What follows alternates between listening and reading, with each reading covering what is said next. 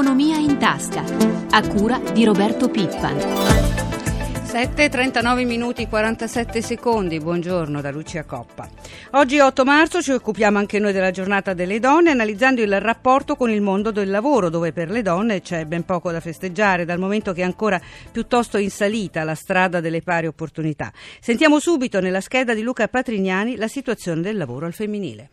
Occupazione femminile. L'Italia resta in retroguardia. In Europa battiamo solo Malta, il nostro tasso di occupazione in rosa infatti è attorno al 48%, livelli sideralmente distanti dal 70% registrato in Svezia e Danimarca. Siamo lontani però anche dai livelli di tutto rispetto di Germania e Francia, rispettivamente al 66 e al 60%. E la situazione diventa ancora più critica al sud, dove secondo un rapporto del centro studi Svimez lavora solo una giovane donna donna su quattro. E questo anche perché nel meridione la rete di welfare informale e familiare si regge ancora praticamente esclusivamente sulle spalle delle donne. Il tutto si traduce in un dato ancora più preoccupante, che arriva in questo caso da Eurostat. L'Italia è uno dei paesi dove è maggiore il rischio povertà ed esclusione per le donne, che ne soffrono molto più degli uomini. Il rischio indigenza è al 26,3% al femminile contro il 22,6% calcolato per gli uomini, uno dei divari più ampi in tutto tutta l'Unione Europea e dire che se le donne raggiungessero i livelli occupazionali degli uomini il prodotto interno lordo italiano potrebbe aumentare, secondo alcune stime, addirittura del 22%. Insomma, dall'economia in rosa potrebbe arrivare un forte aiuto anticrisi, come ha ricordato spesso il vice direttore generale della Banca d'Italia, Anna Maria Tarantola, le aziende con più donne ai vertici hanno una minore probabilità di entrare in crisi e fallire.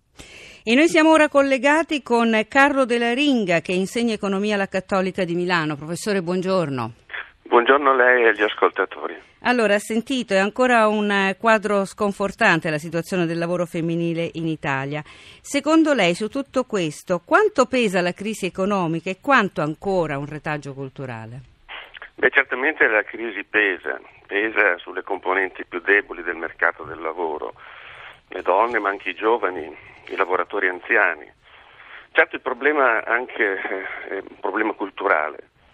Da un lato eh, perché i governi non mettono in atto quelle politiche fiscali eh, e sociali che possono aiutare la famiglia, soprattutto come è stato detto quando è una famiglia di una donna sola con dei bambini. Ma dall'altro io penso che il divario affondi le radici anche all'interno della famiglia, su come il lavoro viene distribuito all'interno della famiglia che se pesa troppo sulla donna è chiaro che lei poi si indebolisce nel mercato del lavoro. Dipende anche da come viene trasmesso ai figli il valore eh, della parità come un valore fondamentale, un valore che permette di utilizzare al meglio delle risorse eh, che sono effettivamente poco utilizzate che darebbero un contributo importante allo sviluppo sociale e civile del Paese. Senta professore, il ministro Fornero dice che l'occupazione femminile al 60%, attualmente al 46,9%, deve diventare un obiettivo nazionale e che la nuova riforma sul lavoro dovrà essere più inclusiva per le donne, una riforma che Elsa Fornero spera porti la firma di tre donne, oltre alla sua quella di Camusso e di Marcegaglia, e che, dice ancora il ministro, con risorse limitate dovrà lavorare molto su altri strumenti come i congedi di paternità obbligatori, conciliazione tra lavoro e famiglia, regole contro le dimissioni in bianco. Secondo lei si riuscirà a realizzare queste cose? Beh, gli obiettivi ci sono sempre stati, ricordiamo anche nella politica dell'occupazione gli obiettivi di Lisbona a livello europeo eh, purtroppo sono rimasti sempre lontani e possiamo sperare che questa sia la volta buona. Ecco, degli interventi che il Ministro ha citato, certamente tutti vanno nella direzione giusta, quelli della conciliazione, anche quello del, riservare un periodo obbligatorio eh, al padre durante il periodo diciamo così, dei figli piccoli può essere molto utile proprio per quelle ragioni di carattere culturale che accennavo prima. Ecco, poi le dimissioni in bianco fanno parte di quegli interventi che devono combattere quelle odiose forme di discriminazione che si manifestano nei posti di lavoro. Ecco, bisogna anche dire però che effettivamente il percorso è in salita, ma molto è stato fatto in questi anni, il tasso di occupazione è aumentato, l'educazione delle donne è aumentato, il ruolo della donna nell'economia è aumentato, quindi facciamo leva anche sulle cose positive in modo tale che possiamo guardare con più ottimismo al futuro e lavorare per un ruolo ben più importante anche dell'attuale delle donne nel mondo del lavoro. Molto è stato fatto, ma ci sono paesi dove va molto meglio che in Italia Italia però. Eh. Certamente, quelli sono punti di riferimento per noi che dobbiamo eh, seguire anche per il tipo di politiche che vengono messe in atto.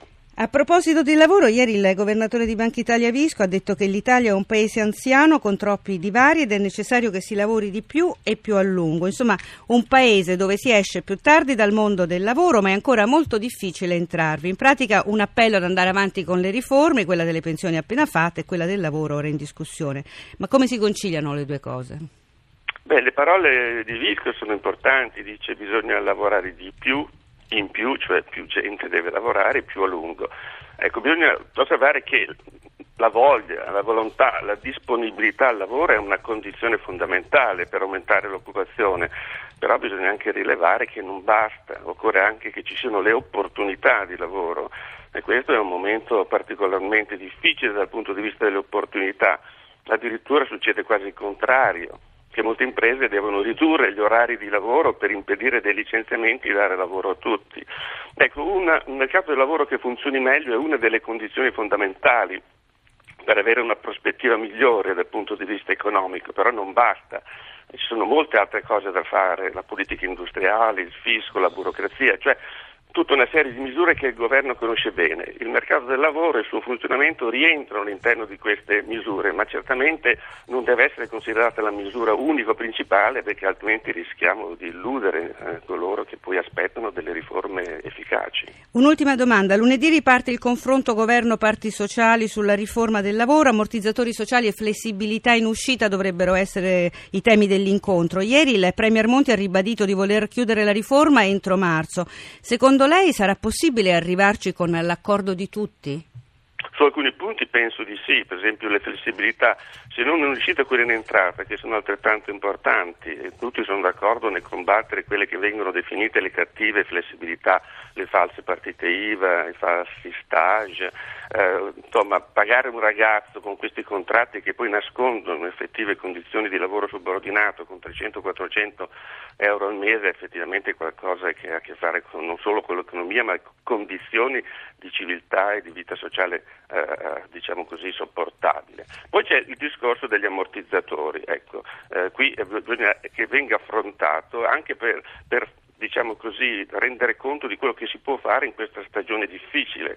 Occorre sostenere i redditi dei lavoratori, permettere alle imprese di ristrutturarsi, favorire la mobilità.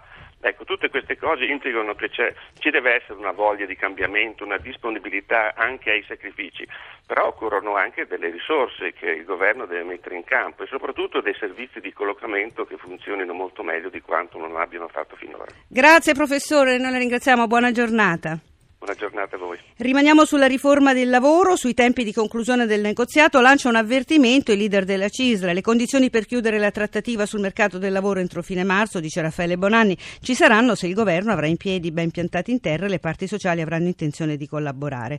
Punta sulla necessità di fare chiarezza sulle risorse il segretario della UIL. Il governo, sostiene Angeletti, ci dovrà dire dove e come verranno finanziati i nuovi ammortizzatori sociali. Noi abbiamo ora in linea il segretario generale dell'UGL, Giovanni Centrale. Centrella. Segretario, buongiorno. Buongiorno. Allora, che cosa vi aspettate da questo nuovo round di lunedì? Eh, ci aspettiamo che ci siano risorse e che sia un round che sia un inizio vero di questa trattativa che dovrebbe portare alla riforma del lavoro e non del mercato, perché il mercato è una parola brutta, gli uomini non sono merce. Quindi se la Fornero ha trovato le risorse e ci sono le idee chiare, si può iniziare e finire anche in breve tempo. Ma secondo lei i 2 miliardi di cui ha parlato il governo saranno sufficienti? Beh, almeno per iniziare sì, ma non sono sufficienti a, a portare eh, a compimento poi la riforma. Al tavolo si potrebbe parlare anche di flessibilità in uscita, quindi articolo 18. Voi che, cosa, che posizione avrete? Noi non vorremmo parlare di articolo 18, ma vorremmo parlare di crescita e di occupazione. Quindi riteniamo che alcuni aggiustamenti possono essere pure fatti, tipo ridurre i tempi dei processi, che sono un danno sia per i lavoratori che per le aziende, ma parlare di articolo 18 per forza, senza che serva a nessuno, eh, non ne vedo la necessità. Grazie segretario, buona giornata. Grazie a voi. E al tavolo di lunedì per combattere la crisi, Confindustria tornerà a chiedere di non toccare per i prossimi cinque anni gli attuali ammortizzatori sociali. Ma lunedì, lo ha detto ieri la Presidente Marcegaglia, gli imprenditori si aspettano anche la proposta del Governo sull'articolo 18 e avanzano le loro proposte anche gli imprenditori di Rete Impresa Italia, l'associazione che riunisce tutte le piccole e medie attività produttive. Cosa chiederanno dunque nel prossimo incontro la Rete Italia? Sentiamo Danilo Tolardo che lo ha chiesto al Presidente Presidente Marco Venturi. Ma intanto chiarezza, mettere sul tavolo tutto, quelle che sono le intenzioni fino in fondo della riforma, le risorse che servono per fare questa riforma, perché se non ci sono quelle diventa difficile procedere. C'è ancora un problema di erogazione del credito? Beh, il problema dell'erogazione del credito c'è, soprattutto in periodo di crisi, c'è stato un accordo tra le imprese e le banche, ci sono soprattutto i confidi promossi dalle associazioni, dalle confederazioni che favoriscono, aiutano l'accesso al al credito prestando delle controgaranzie per conto delle imprese. Quindi questo sistema aiuta, ma certamente il credito rimane una pedina molto importante. Parliamo ora di semplificazioni. Il governo porrà la questione di fiducia sul decreto legge che sarà votato oggi nell'aula della Camera. Intanto saltano le assunzioni nella scuola anche se non ci sarà il blocco degli organici. La norma, rivista dopo una lunga riunione del, tra l'esecutivo, non indica più la cifra di 10.000 contratti, affida il finanziamento di eventuali aumenti di organico a un fondo del Ministero dell'Istruzione e al Ministero dell'Economia il compito di rivedere entro sei mesi il prelievo sui giochi senza introdurne di nuovi. Qualche perplessità arriva dal sindacato, come spiega il segretario generale dello SNALS Confsal, Marco Paolo Nigi, al microfono di Gelsomina Testa. Segretario, trovati i fondi per la scuola, ma salta l'assunzione di 10.000 precari. Nel nuovo testo gli organici saranno rivisti ogni tre anni. Qual è il vostro parere? Che gli organici siano rivisti ogni tre anni è un fatto positivo, è un'azione che noi avevamo spinto e siamo arrivati all'ottenimento di questo, cioè l'idea di costituire un organico triennale dell'autonomia che si stabilisce oggi per tre anni il fabbisogno dei posti del personale nelle scuole. Quindi è un fatto certamente positivo perché eh, se si pensa è intollerabile che un'azienda come la scuola, mi passi questo concetto, faccia una programmazione di anno in anno lo facesse un'azienda privata dico fallirebbe. In questo ragionamento si è innestato questa assunzione di 10.000 docenti in più, questo che ha creato il problema perché questi 10.000 docenti in più hanno bisogno di una copertura. E per quanto riguarda il punto di vista finanziario, i soldi arriveranno da un fondo del Ministero della Pubblica Istruzione e dal 2013 dal gioco dell'otto. Qual è il vostro giudizio? La scuola ha passato nell'ultimo triennio in particolare dei tagli enormi, mettendo in difficoltà eh, l'esercizio della scuola stessa. Invece bisogna nella scuola investire perché la scuola è quella che potrebbe veramente portare a un incremento del prodotto interno lordo e alla crescita del paese. Ora si è pensato al gioco dell'otto, qualunque cosa, però non si può immaginare di andare a prendere i soldi per la crescita della scuola attingendoli all'interno della scuola. È una follia. E siamo alla pagina finanziaria, ci colleghiamo con la redazione di Milano. Paolo Gila, buongiorno. Buongiorno da Milano. Subito in Asia allora. Beh, in Asia l'andamento delle borse è positivo con robusti progressi come ad esempio a Tokyo in uh, incremento del 2,01%, Hong Kong chiude la seduta antimeridiana con un progresso vicino al punto percentuale, positive anche tutte le altre principali piazze asiatiche. E dopo le perdite pesanti di martedì, ieri è stata una giornata positiva in Europa e a Wall Street, anche se rimangono i timori per la crisi greca, mentre ci sono invece buone notizie per l'Italia.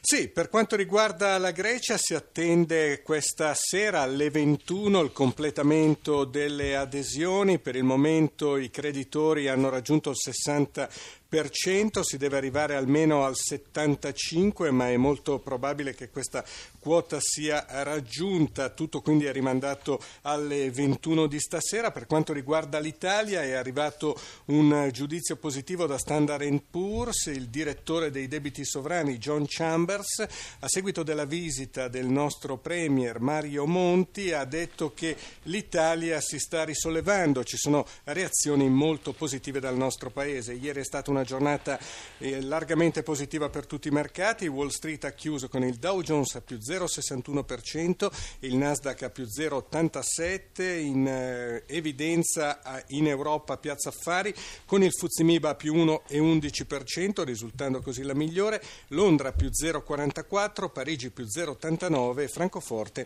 più 0,57%.